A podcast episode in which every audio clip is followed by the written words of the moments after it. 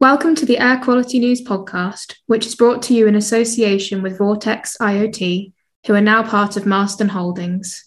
Together, they're offering end to end decarbonisation solutions that reduce air pollution for their clients. For more information, please visit www.vortexiot.com.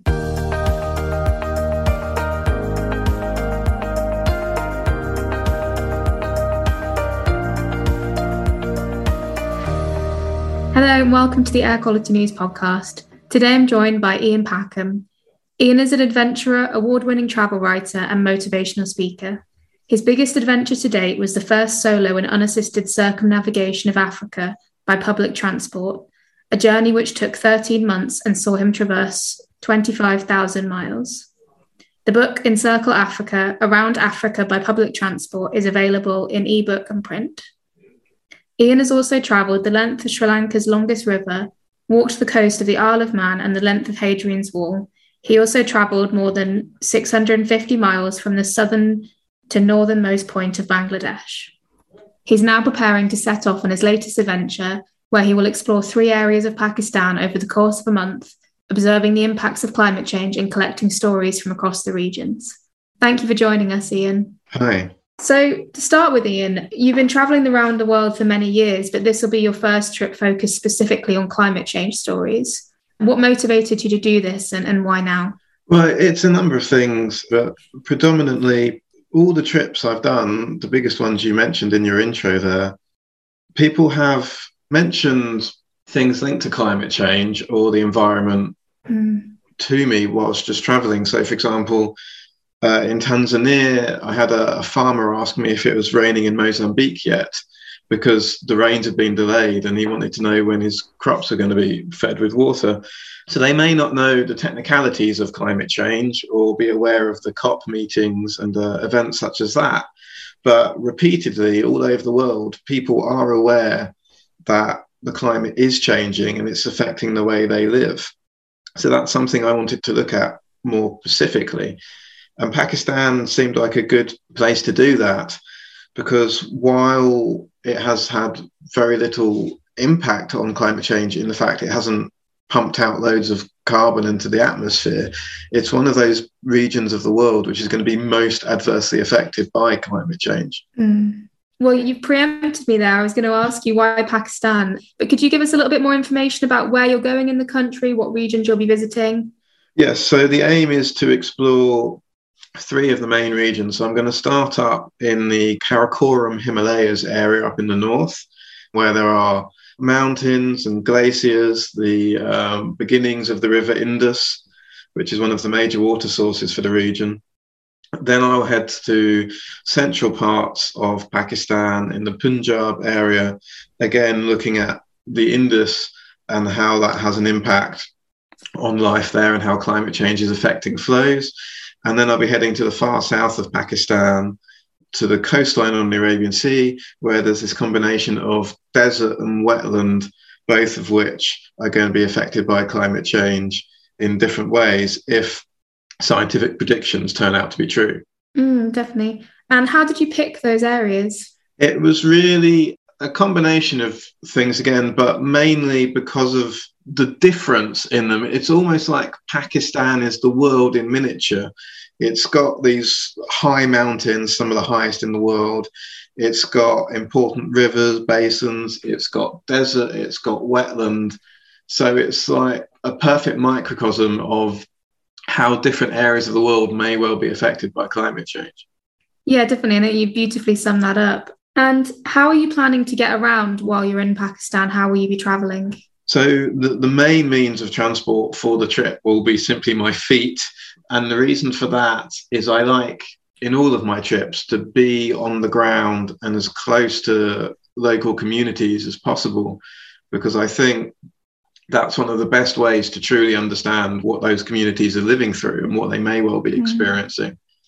And it allows for those sorts of uh, spontaneous interactions with people. And that's actually where I learn most of my most interesting bits of information about the places I'm traveling through. Yeah. You, you mentioned there about kind of bumping into people spontaneously. Who is it that you're hoping to meet on the trip? And will it be approaching people spontaneously, or are there some people that you're planning to meet up with? So, I have hopefully got some more formal things organised with people working to alleviate climate change in the country. But yeah, as I say, it's my trips are predominantly about the locals and almost just being quiet and letting them tell me these things you know mm-hmm. instead of asking them what do you think about climate change it's much more interesting from their to see their point of view when they just bring it up in general conversation yeah definitely getting a sense of how it affects their daily lives and obviously you've got a lot of experience of of doing these kind of trips before how have you prepared for this trip and, and how's your past experience um, allowed you to go on this new venture uh, as you mentioned in the introduction, I walked across Bangladesh pre COVID now, um, so it's a little while ago, but that kind of introduced me to true multi day long distance walks. Specifically for this trip, I've just spent a couple of weeks up in the Alps in Switzerland. So, walking up and down mountain passes every day for 10 days, just getting the distance into my legs and the the incline into my legs because particularly the, the beginning part of the trip is going to be uh, through the mountains. Sounds like it's quite mentally and physically exhausting. How do you kind of keep yourself motivated when you're on these trips? I think you, have hit the nail on the head. It's actually trips like this are more mentally exhausting than they are physically exhausting, particularly when you're traveling solo like I do. And really, it's just a matter of, for me, taking each day as it comes. So at the end of each day, you've hopefully reached your destination. So you can tick that off and say, okay, that was the achievement. And then the next day, you start all over again. Yeah, you obviously you mentioned there traveling solo. How do you plan for not having that support, um, and how do you kind of keep yourself safe on these trips? It's probably a little bit of luck, to be honest, but it, it's also an awful lot of planning. So you know you've got your plan a but there's also a plan b a c and ideally there'll be a plan d. So if things don't go as expected you're not stumped or stuck and not sure what to do but there's um, an alternative. I should also say that in all of my travels people have looked after me incredibly well and I've never really faced any major serious problems to personal safety or anything like that. I can imagine the kindness of strangers can be a big help on these kind of trips. And I guess to move on then, you, have mentioned about climate change in Pakistan uh, briefly there, but what kind of climate change impacts has Pakistan as a country seen already and, and what's kind of predicted? The list is quite long, unfortunately. So if we start up in the mountains, we're seeing increased glacier melt, Mm. which causes problems with water because a lot of that glacier goes into supplying fresh drinking water for people. The monsoons in Pakistan are becoming more and more erratic, which means farmers are struggling to know when to plant crops. They're not getting the water they need. Temperatures across, particularly the desert areas in the south, are, are increasing. And this is a part of the world which has already seen temperatures of 45 degrees Celsius to 50 degrees mm. Celsius in a normal year. So if that increases anymore, it starts to get to the point where people just can't live in these places they've lived for thousands of years. It's quite scary stuff. And obviously, air quality is is another issue in Pakistan. How does that kind of fit into the picture, and what are the kind of sources of that?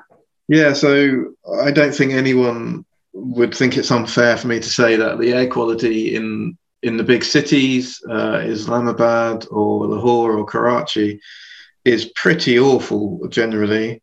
That's partly because as people have become richer and the public transport doesn't exist, they've basically had to rely on motor vehicles pumping out fumes. It's also because there's still quite a lot of coal use in um, Pakistan, which does obviously then contribute to climate change.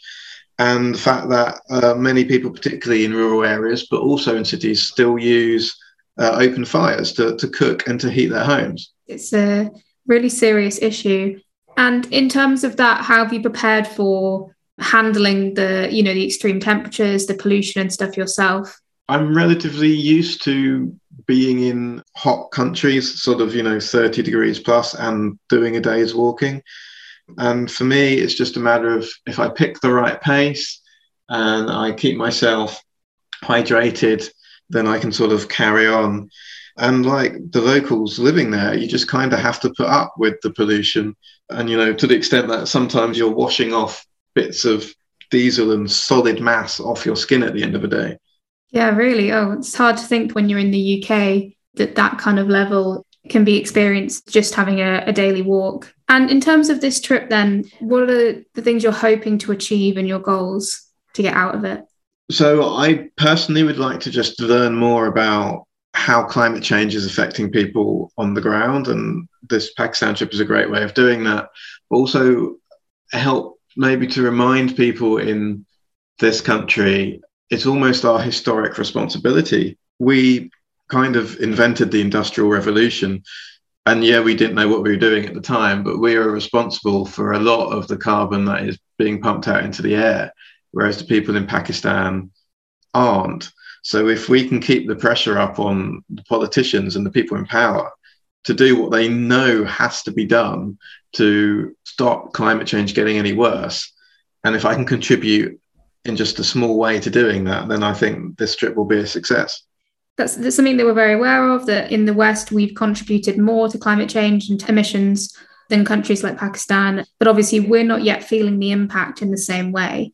So, why is it important for people in the West to pay attention to the the climate stories from these vulnerable communities across the world? And what do you hope that the kind of takeaways from people who hear about your trip will be? Yeah, I mean, I think it would be very easy for somebody to say, well, who cares what's going on in Pakistan? I don't live there. But the answer to that is what's happening in Pakistan today and next year and in 10 years' time is going to happen to some degree in the UK and the Western world. Slightly beyond that, with increasing temperatures, with more erratic rainfall, with snow melt in the Alps, uh, and all the other things I've, I've not mentioned. So it is really in our best interests to do something about it and to do something about it as soon as possible. And if the people who uh, follow along with this podcast or read the blog posts I'll be writing for Environment Journal get a sense of what's going on in the world and a reminder that we do need to keep the pressure up, then that's what really I'm aiming for. I'm interested in your journey. Obviously, you know, this is the first trip that's that's purely about climate change. It sounds like you know a lot about climate change already. How long have you been interested in it? Is it something that you were always interested in separately? And have you had to do any more learning to raise your awareness before you went on this trip? Hmm. Well, I mean, we sometimes think of climate change as this new thing, but I remember at primary school in the 80s, we were learning about climate change. It was called global warming back then, but it's exactly the same thing. We were learning about the Amazon being cut down for farming. So, really, I've grown up with it, and you can't be interested in the world and the news without seeing stories of climate change. So, yeah, gradually my interest has increased and really sort of worrying about it whilst being very aware that in the career I'm in, I am also contributing to that and have to reduce my own carbon emissions as much as possible. Yeah, it's interesting that you bring that up. How have you ensured that your trip has as, as little environmental impact as possible? And um, you know, how do you do that in your in your trips usually? So uh, one of the ways I do that is when I travel. This is actually going to be one of my uh, shorter trips uh, in a month, believe it or not, because generally I head out for two or three months at a time and mm. pack in as much as I can do in a particular region of the world. So I'm not continuously flying to and from. So I'm trying to minimize my international travel that way. But also when I'm on the ground, this trip I'm going to be walking, which is obviously minimal carbon emissions. And then when I'm at home, like I am today, I'm on a green energy tariff with 100% renewables, which doesn't cost me any more m- money than otherwise. I don't own a car and rely on public transport and other things like reducing the consumption of the red meat. So hopefully, all of that does a little bit, goes a little bit of the way to um, where we need to be. I think one of the things that makes your trip stand out is the fact that you're um, you rely on on walking and public transport to get around. Was that a, a kind of conscious decision? Obviously, you say you don't own a car was that something that just carried on over from your everyday life into your traveling or was that kind of a decision you made not to rely on cars to get around i think it is kind of a carryover from the way i grew up my dad had a, a car so he could get to work, but that meant for me getting back from school, it was either walking when I was in primary school or then getting a bus later on. And that just carried over into my life generally. I've I've never owned a car. I have always lived in cities with good public transport, which does of course help. But the first time I then did travel abroad using public transport, I realized how much more of a place you experienced by sort of having life go on around you in a way it doesn't in if you're in your own private vehicle.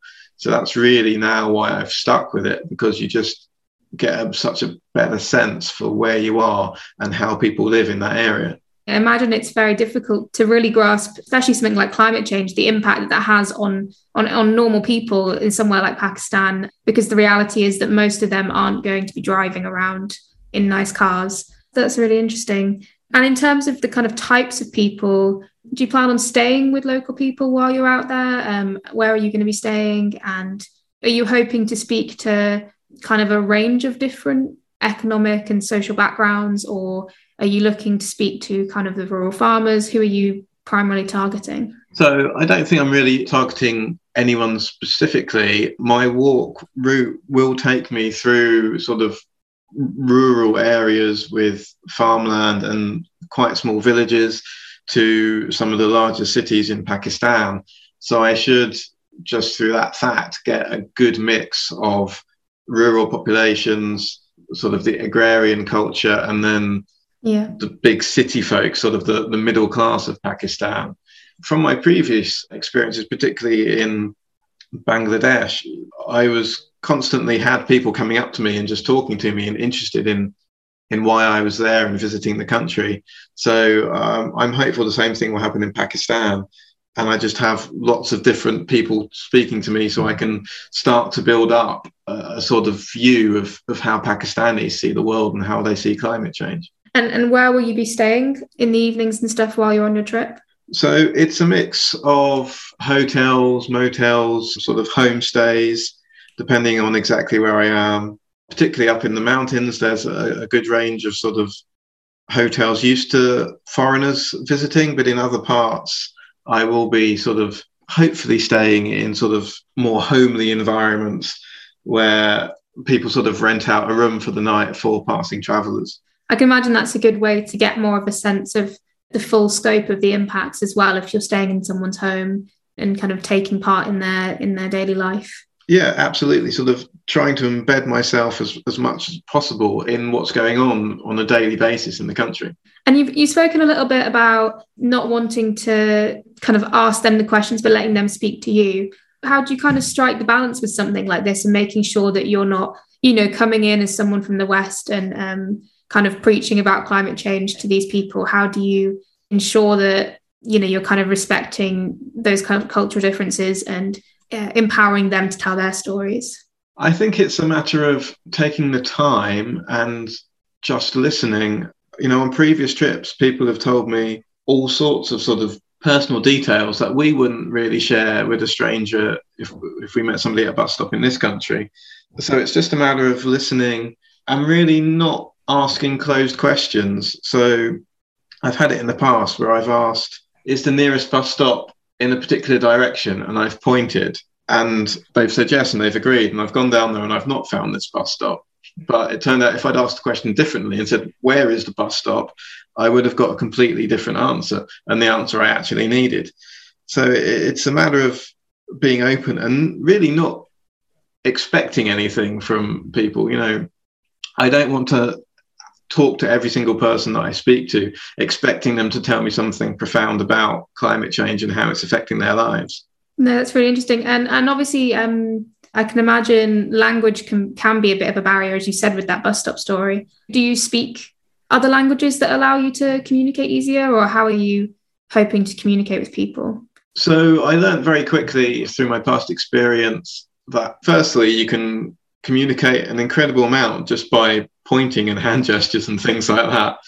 But also, English, thankfully, being a global language, there are always a good number of people who uh, speak English. Each village tends to have like a, a teacher who teaches English to the local kids. And if somebody doesn't speak the language and can't get across what they're trying to say, they will actually go and get this guy in the village who they know does speak English, uh, and then we have this sort of three way conversation. So it's not actually as difficult a task as you might think it is. It sounds like it's a, a, bit hard to navigate around, but it's interesting that there's there's always someone around who can translate for you. And then when you get back, obviously you'll be writing some articles for Environment Journal. What do you plan to do with the kind of information that you gather? How how do you plan to kind of communicate it? So part of what I do in in my life, how I earn a living is to give talks to, to various groups around the country, to schools and to travel groups. So I'll be able to share the information I've gathered, the photos that I hopefully get, and the, and the video that I also get with these groups um, when talking about this trip to keep climate change in people's minds. You know, at the moment, the world is going through various different crises, including increasing in prices. And one of the things that tends to happen first is we go, well, we'll get rid of the the green levy to to bring down the prices. Yeah. So it's like the climate crisis is only a crisis when there's nothing else going on in the world, and then it gets mm. bumped down, and we can't keep doing that again and again. We we need to just get a grip of it now. What kind of action are you hoping to see, you know, in the next few years from from countries like the UK to tackle climate change? Well, I think it is up to countries like the UK to lead the way. It may seem unfair, but we have contributed the most to climate change. And you know, we also have a strong voice diplomatically and politically around the world. Mm. So if we don't do something about it, no other country is. We we kind of have to to lead the way. And we have great science in this country. We have great technology we can turn away from fossil fuel use, find alternatives, and we can achieve that. I'm really confident. I'm quite an optimist in this that it's not too late, that we can find alternatives for what we need to, to live the way we do. Um, and we have basically solved every problem we've ever come across as a community of people around the world. Yeah, no, it's it's refreshing to hear that optimism. It feels like kind of an opportune moment, doesn't it, with the energy crisis and, and everything like that going on. It feels like it is kind of a turning point from which change needs to to spring forth really in terms of uh, you know carbon use and how we heat our homes and stuff. Yeah, absolutely. I mean, renewable energy is already powering millions of homes in this country and it's now basically cheaper to create and to maintain and to run than say North Sea oil is. So it is an ideal moment to get a grip of it. And actually, times of crisis tend to be those moments when we take a look at ourselves and deal with these issues. Yeah. And I think we've obviously in the last month or two seen you know, seen our own share of, of extreme heat and flooding and, you know, droughts and, and torrential rain at the same time at the moment in parts of the country.